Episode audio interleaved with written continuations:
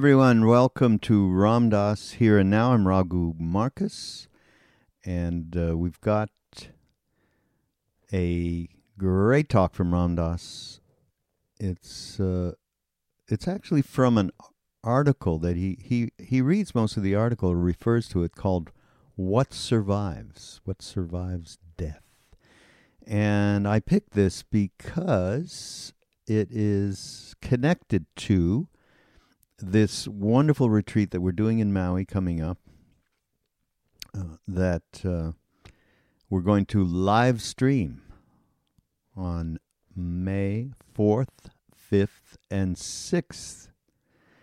And it is got just uh, an incredible lineup. It's the theme of the retreat is no death, no fear, which is from a Thich Nhat Hanh book.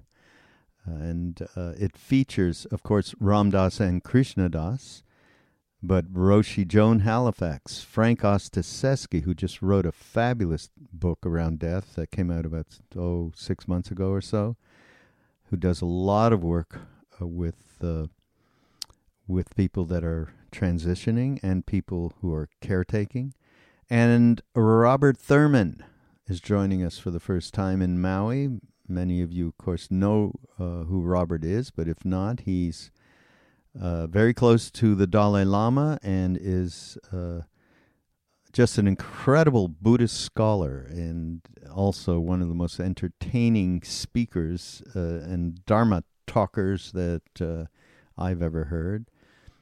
And then, of course, uh, we have myself and Duncan Trussell, who stir up the pot a little bit. Uh, so uh, go to ramdass.org forward slash fearless and sign up for the live stream from Maui, May 4th through 6th. It's free, free, free. So we do ask people to support, of course, uh, us being able to offer these things for free, these courses and uh, live streams and so on and so forth. So, Ram Dass. Oh, all right. So, no death, no fear, which is what the course is Buddha, uh, which is what the retreat stream uh, is about. Buddha taught that there is no death, no coming, no going. When we understand that we cannot be destroyed, we are liberated from fear, which is why the URL is ramdass.org forward slash fearless. We can realize our true nature is truly the nature of no birth, no death. And in this talk, uh, Ram Dass talks about this. And uh, of course, Ram, much of Ram Dass's central theme since Be Here Now is about being in the moment. And uh, Thich Nhat Hanh talks about our true home is in the here and now. The past is already gone, and the future is not here yet. It's not yet here. I have arrived. I am home in the here, in the now. And the practice is to be merged in the moment. So uh, Ram Dass talks about, I ask myself, how do I know there's something after death? And that's, uh, of course, what uh, much of this is about. I recognize that my faith rests in three sources my own experiences, the views expressed by people whom I trust, know, and, ex- and extrapolation from the spiritual literature I have read. It is some combination of all these that seems to engender such conviction in me that all does not end at the moment of death. And he says, I honor my intuitive heart mind as a way of knowing. And of course, psychedelics comes in and out of it, uh, is, a, is, a, part in it, as anybody who's done them would know. Um, you know, because uh, he talks about my personal experiences concern moving in and out of planes or states of consciousness. In the course of exploring these states, of consciousness, I've experienced time to time the shedding of my identity with body and personality. And that allows a state of awareness that feels to have little to do with birth or death, coming or going.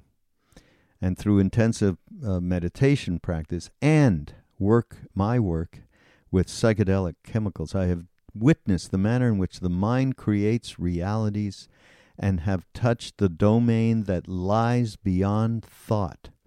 As a result, I've arrived at some intuitive understanding that is then corroborated by the other ways of knowing that were mentioned, aforementioned. So, uh, of course, this is. Uh, I, I'm really have high expectations for this uh, retreat because of the kind of people who are involved to really help us get to a, a much uh, less, at the very least, a less fearful place about the big bugaboo of transitioning and, and death, which we all have this fear of. And uh, of course,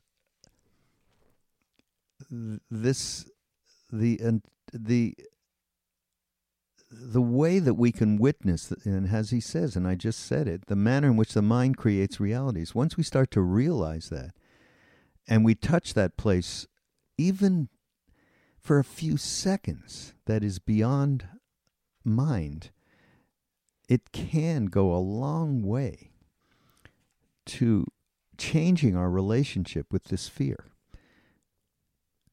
So this is a, a, very, very, of course, uh, extraordinary place that we can uh, inhabit. So, at one level, he says, you could say the spiritual work is the work of extricating you from being caught in your identification with your body and your personality in order to identify with your soul. And soul here, whatever you want to call it Buddha mind, soul, it, it it's to me there is only one place you know there's a uh, there's a our incarnation that has karma it has entityness and it goes through births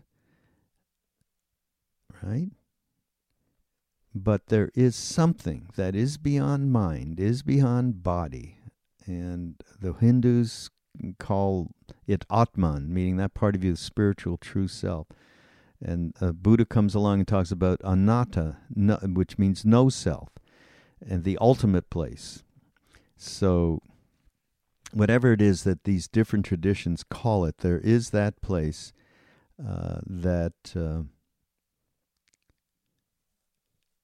goes through incarnation to incarnation, shedding the karma that has been created by the identification in with our separate ego self. And that is really the work. And i, I love he talks about uh, how the tree he talks about a tree a tree isn't busy experiencing treeness it's pure awareness but it's not self-conscious that's the huge thing it's in harmony with everything around it because it's part of everything around it but it isn't busy, busy saying, I am part of everything around me. It doesn't say, I'm living in the Tao. It is the Tao. It's gone beyond dualism. That's the ultimate freedom. The freedom from time, space, locus, the freedom from dualism. And to enter into that awareness or Buddha mind or Christ consciousness, whatever you want to call it, it's no longer experiential. And that is the most difficult thing you know, to, when we think of this, because we our whole world is based on moment to moment experiencer. It's a lot of work we got to do here, everybody. Die in the morning so you don't need to die at night. In other words, die now from die from your attachments now so that when you physically die you won't die. That's no death, no fear. Hmm? And the bottom line is just this the web in which you live enmeshes you, keeping your body and your personality as real. To extricate yourself out of that, you use spiritual practices. So it's it's that's all. I just did a, another po- a mind rolling podcast. By the way, for those of you who happen not to know it, I do a podcast called Mind Rolling. Have all sorts of amazing people that I chat with, hoping to elucidate these very same concepts in a way that can help us on a day to day basis. And I just talked about um, the fact that well, Maharaji said, Neem Karoli Baba said to us, I've done everything for you. Now I leave the mind to you. So, what do we do? He, he said, You do your practice and you wait for grace.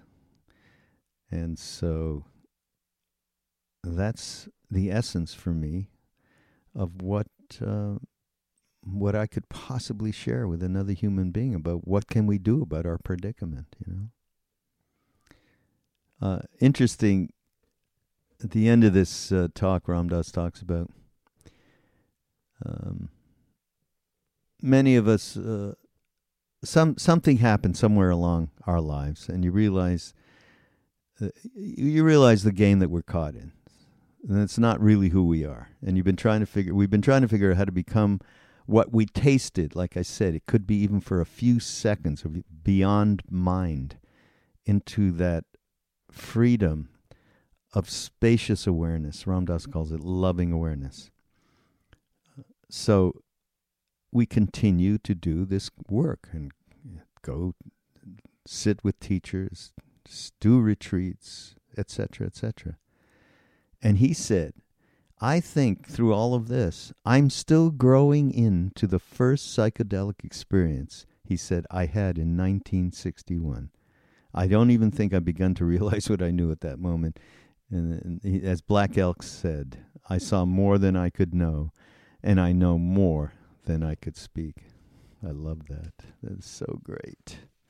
So there you go. Um, this is quite a talk uh, from Ram Dass about what survives. And there's a wonderful story from uh, Maharaji Baba in here, which you will love. And again, I encourage you sign up for the live stream from Maui, May 4th through 6th. Go to ramdass.org forward slash fearless. And Ram Dass, Krishna Das, Roshi, Joan Halifax, Frank Ostaseski, Robert Thurman, and me and Duncan It's sort of a weird addition, but it works. Okay. All right. From Ram Dass Here and Now, uh, we will see you. Go to BeHereNowNetwork.com, and we have this plethora of incredible podcasts. Ram Ram. What exists after death? Isn't that interesting to you? Is it interesting to you or not? Yeah, well, it was interesting to me, too. I'm at a choice point now. because um, I just, my mind just clicked into, uh, there's some really nice material I'd like to share with you. There's two pieces here. One of them is a letter and my answer to the letter of a man whose son died, a 24 year old son died, and I wrote to him about death. And the other is an article that I just wrote called What Survives for a book, where somebody asked me to write an article on what survives. It's a book called a book called What Survives. So I'm going to read you the What Survives, because that's most direct. And today it just feels like a no nonsense morning to me for some reason. I mean, I, I don't feel like emotionally buttering you up. I just feel like being straight with you. Is this?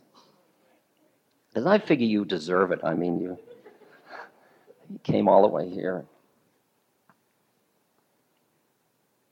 The following story was told to me by an Indian man some years ago about my guru, Neem Karoli Baba. This is a story that those of you that know Miracle of Love will remember. Once in Bhumiyadhar, where Baba was staying the night, this is a quote from an Indian. We had all taken our evening meal and had retired at 10:30 p.m.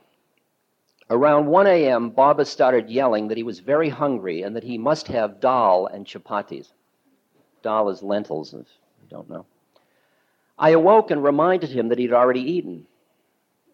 But he insisted he must have dal and chapatis. Who can understand the ways of such a being? So I woke Brahmachari Baba, who was the priest, the pujari, and he built a fire and prepared the food. It was ready about 2 a.m., and we watched Baba consume the food with great appetite. Then we all retired again.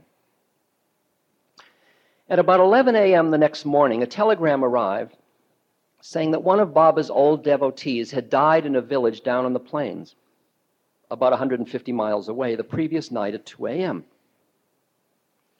When the telegram was read to Baba, he said, You see, that's why I needed dal and chapatis. This aroused our curiosity because we didn't see it all.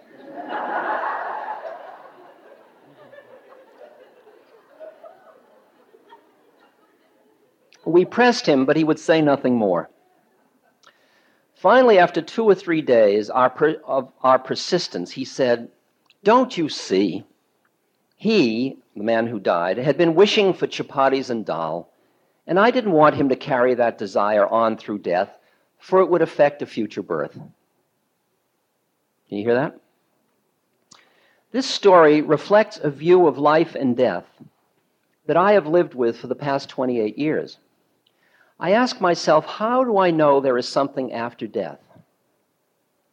I recognize that my faith rests in three sources my own experiences, the views expressed by people whom I trust know, such as the story above, because I trust my guru knows, an extrapolation from the spiritual literature that I've read.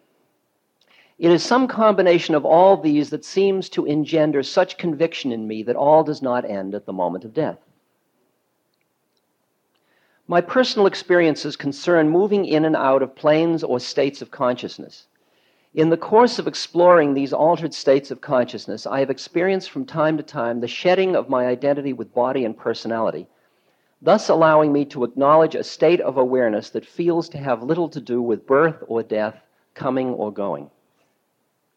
Through intensive meditation practice and my work with psychedelic chemicals, I have witnessed the manner in which the mind creates realities and have touched the domain which lies beyond thought. As a result, I've arrived at some intuitive understanding that is then corroborated by the other ways of knowing that I mentioned above. It is obvious that the conclusions I'm going to present about what happens after death I do not know in the usual scientific sense that prescribes the criteria for knowing we know. In fact, it is only because, and this is a key thing for this weekend, it is only because I listen to and honor my intuitive heart mind as a way of knowing, that I honor my own intuitive heart mind as a way of knowing, even though it is not open to the criteria of public re- reproducibility that I've had available to me abundant information about the after death states. I've noticed that as a result of these personal experiences, along with the opportunities I've availed myself to hang out with associates, satsang or sangha, and literature that supports such experiences, my own fears about death have been deeply allayed. As a result of this, I've been able to work with the dying and bring to them qualities of equanimity and peace in the face of the unknown that have seemed to serve them well. At those moments of being with a person that is approaching death, I find that only truth works. And so I'm forced to examine and re examine the depths of the truth of my faith in my understanding of life after death. This, then, is the crucible through which what I am going to share has passed. Do you understand that crucible, that fire? That when you're with somebody that is dying, you can't bullshit them. I mean, you watch what happens when a minister or a rabbi or a priest comes in to see somebody that's dying and gives them a set of beliefs that are not things that are true to their own heart. That belief, when you hold a belief that isn't burned through you into faith, it's something that comes transmitted with fear. No matter how good you are about it, it is transmitted with fear. And that fear is what's conveyed to a person, and the person that's dying knows that fear. So, what you can offer to a person that's dying is your own truth. Even saying, I'm afraid, that's truthful. And that's at least offering truth to the person, not nothing to be afraid of when you're afraid. That's cutting them off from another human heart. Can you hear that one? Okay. I'm a little un- uncomfortable about being so heavy today, but, but if it's not bothering you, I'll go on. Okay. No. I know I'm beautiful and wonderful. That's not the, I, but I do appreciate the feedback just to make sure I'm not losing it. Because I live with my own, you know, place so much that it's hard to know what's out there. but after all, you are me, so if I. Nope. At the moment of death, the thought forms to which we are attached determines what happens next. As my guru once said, I hope with some humor, if you desire a mango at the moment of death, you'll be born an insect.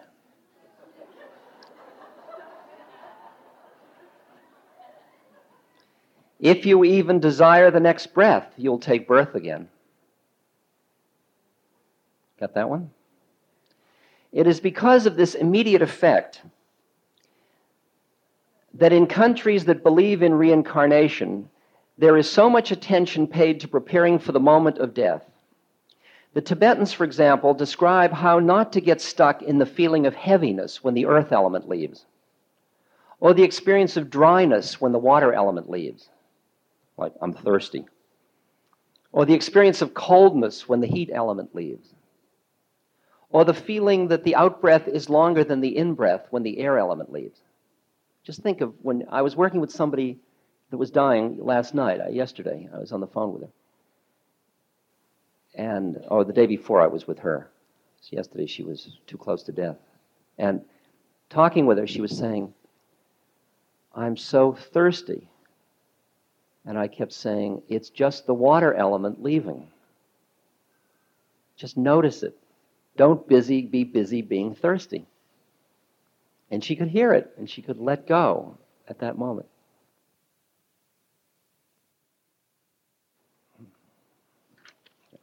We can speak about what of the individual passes through the veil of physical death and call it a soul. We can do this even though we may understand that the soul itself is but a subtler thought form that eventually dissolves as the fullness of the Buddhist term anatta, or no self, is realized. What it ultimately dissolves into is beyond words to describe. There are many fingers that point towards this ultimate truth, using words like God or nirvana or formless, but these are only fingers and words, for the human knowing mind must be left behind when one dies into the ultimate truth.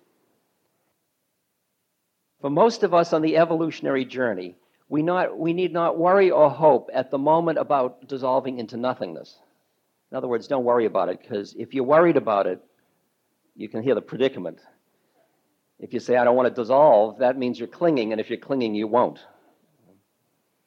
Dissolving into nothingness. For most of us have sufficient karma, meaning inertia of past attachments left, that we as souls can expect to transmigrate across many births yet to come. I used to think back in the 60s, Tim Leary and I had a chart on the board of how soon everybody would get enlightened, meaning like Buddha or like Christ. And it was like 10 years was the outset, you know. I mean, that was the longest you'd expect because it was going to start and then it would go on so fast. It was slightly naive. And recently, when I was sitting in a meditation course with U Pandita again about two months ago at, at Barre, Massachusetts, and um, he had just given, it was the day before I was to leave, and he had just given a lecture in which the Buddha went through Buddhahood for so many thousands of incarnations to realize the fullness of the Arahant state, the fully realized one, where when he died, when they said, Where will you go when you die? he says, Where does the fire go when the fuel is used up? Okay, in other words, it just, just disappears. The next day, U Pandita said to me, I said, I'm leaving. And U Pandita did the same thing he did to me in Burma. He said, Don't go. You're at a very critical point. And I said, You said that to me last time. I said, It sounds like a routine. I said, I've got to go. I've got to save a board meeting, and it's very important. We're busy doing good. And he said, He says, Don't you understand? He said the same thing again. And I said, Well, I'll tell you. I said, I don't think I'm going to get enlightened this birth. And there was a stillness in the room. It was like I had given up. I said, I've developed patience. And I said, I'm perfectly relaxed to just do my practices because I'm doing my practices, because I'm doing my practices. And what will happen will happen. And so you can't suck me in with promises that it'll all happen right away because I'm in no rush. So I'm going to go. And they all looked at me like, poor Ram Dass. He, he just doesn't understand the preciousness of a human, you know, how hard you should work. Okay.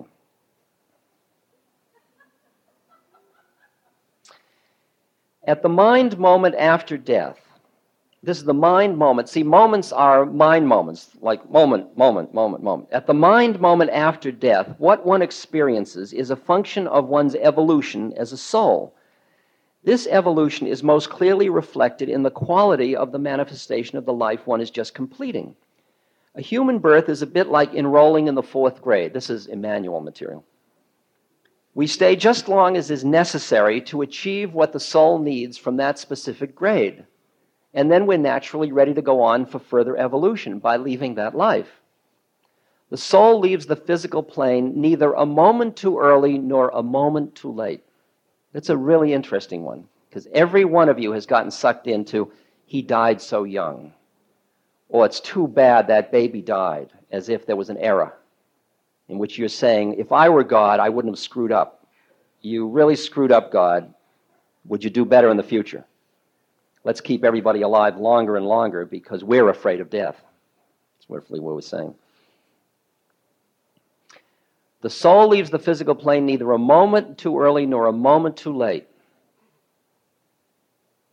Maharaji once said to KK, jump into the water, and KK says, I can't swim. Maharaji says, don't worry. He said, if it's not your moment of death, you could fall, jump off that bridge and you wouldn't die. And if it is, don't worry, it wouldn't matter anyway. So.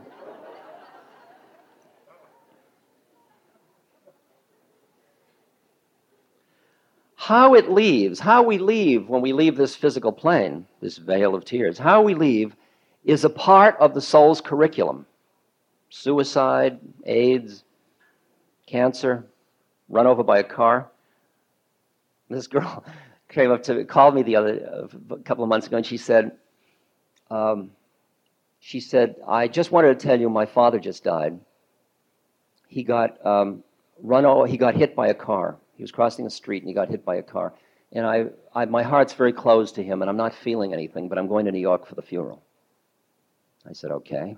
I said, don't write the script. Just stay open to what happens. You don't have to have any special feeling. How do you know what feeling you're supposed to have? She called the next day and she was sobbing. And I thought, boy, that happened fast. And she said, my cat died. I said, yes, she said, it had a heart attack. I thought, bizarre. Her father got run over and her cat had a heart attack. I mean, that is really a far out situation.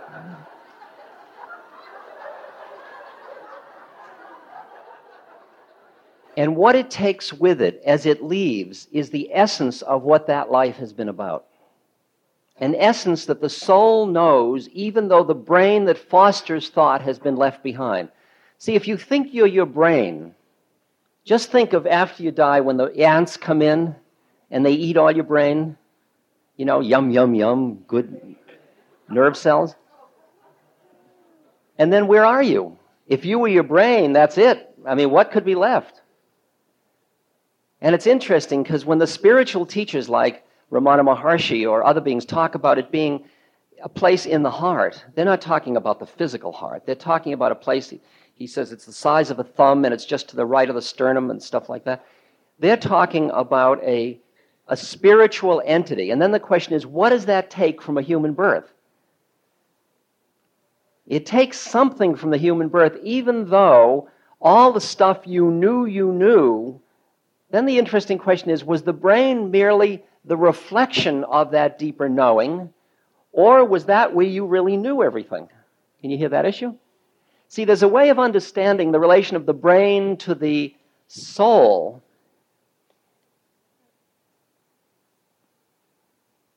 in which, as you go in deeper and deeper to your deepest truth, you end up, the fact is, you are the universe, and therefore you know everything. Because you're one with it all. You know it in the same way as you know how to make a fist. It's just you. You are the trees, and you're all of it. There's only one of it when you get to awareness. It's only when you come down into your separateness that there's something other than you, so you're busy not knowing it. It's like Einstein said, I didn't arrive at my understanding of the fundamental laws of the universe through my rational mind. He did it by going into a place where he was those laws and then coming back into his mind to describe what he then knew he knew. Can you hear that? So it, it relegates the, the, the neural analytic mind to a different role. It's more a role of bringing into manifestation on this plane wisdom than of the holder of the wisdom. Okay? I'm just trying to play with these issues because they're issues that many of us, maybe you never think about them. I do. For those young souls who are deeply entrenched in attachment to the physical body, they die into a subtle physical sheath in which they experience a type of sleep mixed with some confusion. Their identification with gross materiality of body makes them ill prepared to recognize that they are still here after they have died. Thus, the confusion and some feeble attempts to carry on as if they were alive. I suspect that they are quite surprised when nobody on the physical plane notices them. You've heard, you've read stories probably of somebody dying, and they come and they walk into the room and they say, Hi, everybody, and everybody acts as if they're gone, says, Oh, so and so died. Saying, No, I'm here, and I'm here.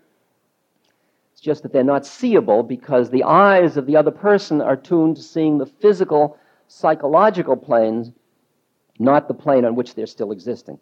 So they don't exist for the other person. Thus, the confusion and some feeble attempt to carry on as if they were still alive. I suspect that they are quite surprised when nobody notices them. These beings are then quite unconsciously reprogrammed by the inertia of their karma. It's a sort of a psychic DNA into the next birth. In other words, you sort of go into a stupor state in which you're kind of confused because you're still here, but you thought you were your body and your body's dead and you can't figure it. you don't have a context to understand where you are any longer. I mean, if you thought you were something and then you're not that, but you're still here, what do you do? So a real materialist has a hell of a time at that moment. And usually what they do is it's so thick they go unconscious, and then they're sort of reprogrammed by the inertia of their DNA, and then at, at the appropriate moment they just take another birth to go on with the work. Those with extreme physical attachments, usually through greed or anger, if you have real anger or real greed, hang around and are what is sometimes experienced by others as ghosts or poltergeists. That is, I'm not leaving there. And they just hang around. It's my house. You get out. I'm giving you really far out weird stuff now. Some of you say, I didn't come for this, I came for.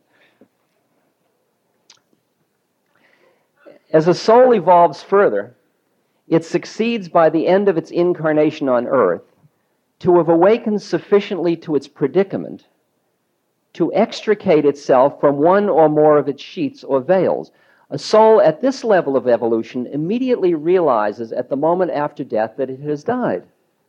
Ah, I died. It experiences itself expanding as it is freed from the container of incarnation. A spirit guide, Emmanuel, describes the experience as being similar to the taking off of a tight shoe. It's like, whew, wow. Because you realize that all that conceptual stuff your mind did, of this is me, also said this is not me. And so you kept cramming what you were, which is this, into this, and you've gone around like this. Hi, I'm me. See, this is me. How do you do? I'm Richard. You're not Bob? No, I'm Richard. And then you die and you go, and there you are. The soul may tarry for a period of time as it feels caught between, on the one hand, its delight in release from incarnation, and at the same time, the pulls of attached love to those whom it has left behind. But after some time, it understands the way things must be, the way things must be, and alone or with guidance from other beings, continues into another realm. And that's why when you're with somebody that has lost a loved one, it's important, not important, but it's useful to tell them to talk to the person, to complete your business with them, and to let them go, to t- invite them to go on with their work, and that you'll be okay and you'll make it. Because if you keep pulling upon them, it's difficult for them to go and do what they got to do because they love you so much until they've been able to see through the predicament, which they can because they have more consciousness than they had when they were in their bodies. What's fun is when somebody dies that you never could talk to about spiritual things because they couldn't hear. And now you know they can hear. And you got them, you know? You sit down with a candle and you light a candle and you say, okay, now you understand. See, I was right. See? and they're laughing and saying, he'll find out.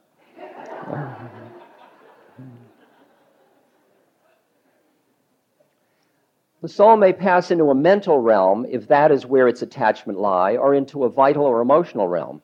These are all often called astral realms, or in Mahayana Buddhism, the bardos, or islands in between. In dying into these realms, the soul may retain consciousness and experience the realm in some detail. Passing through tunnels of light, being filled with immense joy and profound love, meeting beings in subtle light bodies who are familiar to the soul, realms of color, sound, etc., are all examples of experiences the soul may have at this level of evolution. Okay? Now, you, you see the predicament, what I'm trying to convey to you is that a lot of the books you read that describe what happens after death are really describing a certain plane for evolution. Like there was a guy, Arthur Ford, who was a psychic, and he died, and he, he, he uh, sent a book through Ruth Montgomery, who was another psychic, about what happens on the other side. And what he described on the other, he said, we're at school and we're learning things. He described just what he expected would happen from this side. Because you see how it works.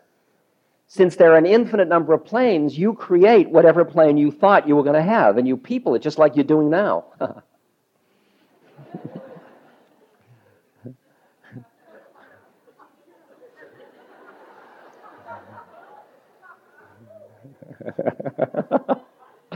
Well, if you missed it, I can't help it.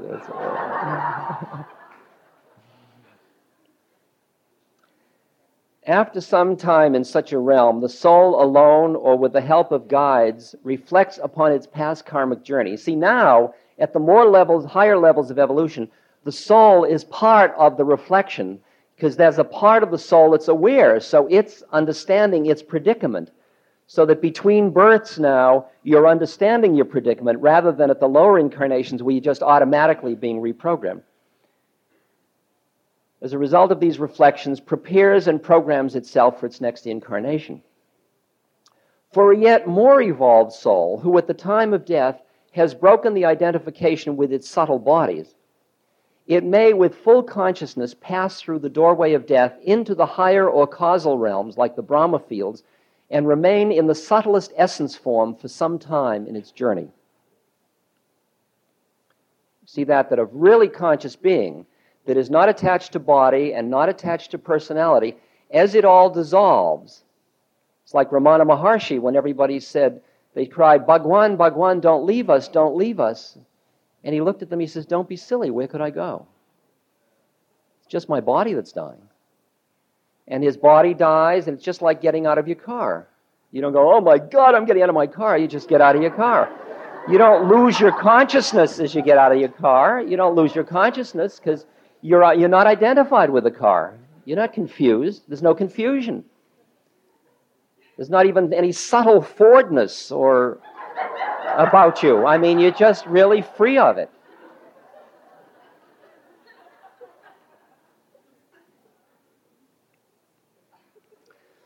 There is confusion in my mind as to whether a soul must incarnate in a physical birth before its final liberation from the illusion of separateness. In other words, you may have to come back into a physical birth for the final round. Some traditions say you do, and some say you don't, and I have no idea what that's. Perhaps the final work can be accomplished on other realms, perhaps not. At this stage of my development, I just don't know. Okay, I won't read any more of that.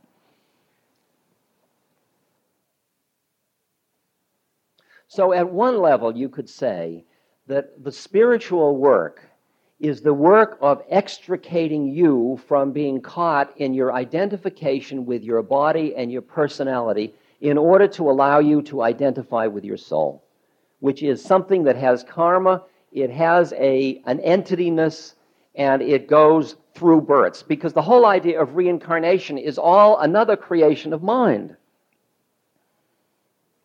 Reincarnation is just as much a dream or illusion as anything else. It's just stuff. It's the stuff of, it's the play of form. It's the play of form.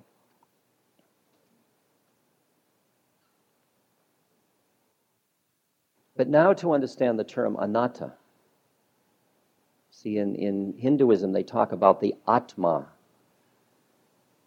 and the Jivatma, meaning that part of you that is the spiritual true self, the wisdom that's inside each person.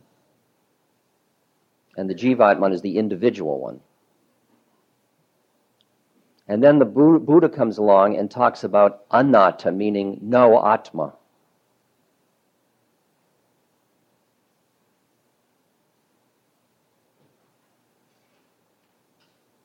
In other words, the ultimate place, what's called nibbana or nirvana, is where even the subtle consciousness, the clinging of awareness to a vantage point of seeing, which is dualism, so seeing and that which is seen, or experiencing and that which is experienced, the clinging to being an experiencer dissolves. The two come together. In the same way as the tree isn't busy experiencing its treeness, it is pure awareness, but it is not self conscious. It is in harmony with everything around it because it's part of everything around it, but it isn't busy saying, I am part of everything around me. It doesn't say, I am living in the Tao, it is the Tao. It's gone beyond dualism. That is the ultimate freedom. The freedom from any time space locus, the freedom from dualism. To enter into awareness, which is, or the Buddha mind, or Christ consciousness, or whatever you want to call, that is no longer experiential. You're no longer, it's like when people say, I experienced emptiness, I say, keep going. Because experiencing emptiness isn't the same as being emptiness. Experiencing emptiness is still dualism. That's still a plane in which you experience emptiness. Experiencing rapture, bliss, all of these things are dualistic things. And dualism takes you right up to the relation. This is where, and we're going to talk about different paths. And the devotional path we'll talk about because that works with dualism. And there's a very good reason why, and I'll explain that later on. But I'm just giving you the, the whole range now that the ultimate game of liberation, which is why it's so scary, is that at the end of it, everything you were isn't. And yet, you are everything. Kalu Rinpoche, who was I, uh, uh, he was one of my teachers. He was an absolutely beautiful, beautiful Tibetan Lama, a very, very evolved Lama, and he died about two, three months ago. And he said,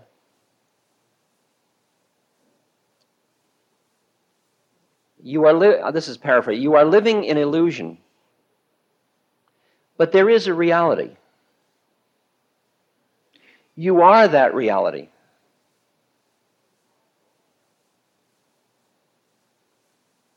When you realize this, you see that you are nothing. No thing. Nothing. And being nothing, you are everything. He says that's all there is to it. Can you hear that? I mean, that's so, po- that's so precise. You are an illusion, but there is a reality. You are that reality. When you realize this, in other words, when you realize, when you've become a realized being, when you have realized the truth, you realize you're nothing. Being nothing, you are everything. Because you're everywhere. Because you know thing. You know you're not a thing as opposed to something else. You're it all. Being everything, that's all there is to it. That's what God is.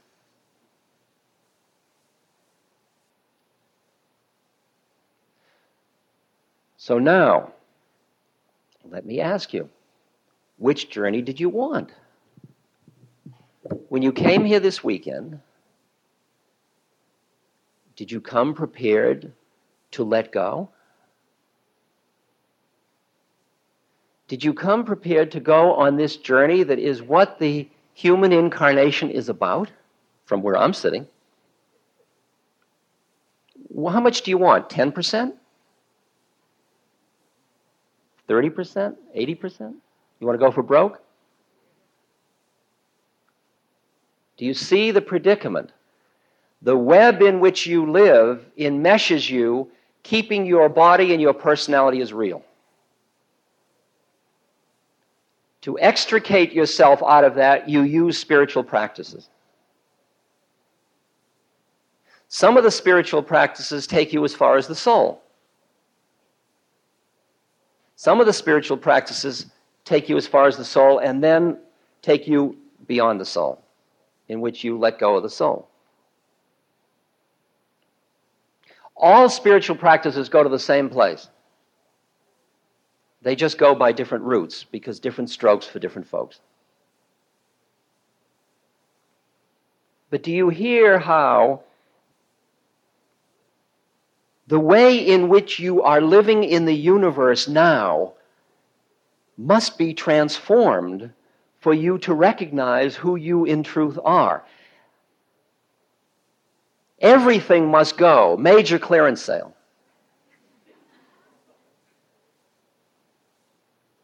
As they say, die in the morning so you need not die at night. In other words, die now. Die from your attachments now so that when you physically die, you won't die. That's the whole idea of Eastern spiritual techniques is to have pre- prepared you so that at the moment of death you're not busy being somebody that dies because if you're busy being somebody that dies you're going to go around again. And from the broader point of view, the game is there is a wheel, and the game is to get off the wheel. That's what it's about, because the wheel is called the wheel of suffering. Because as long as you're clinging anywhere, there is suffering. And we're going to talk about that more later. Because that's the justification for doing the game. Otherwise, what are you doing it for? I mean, why would you be on the spiritual trip anyway? A lot of you are wondering, why am I or why am I? See, many of you are on it because something happened to you somewhere along in your life and you realized that the game you were caught in was a game you were caught in. That it wasn't who you really are.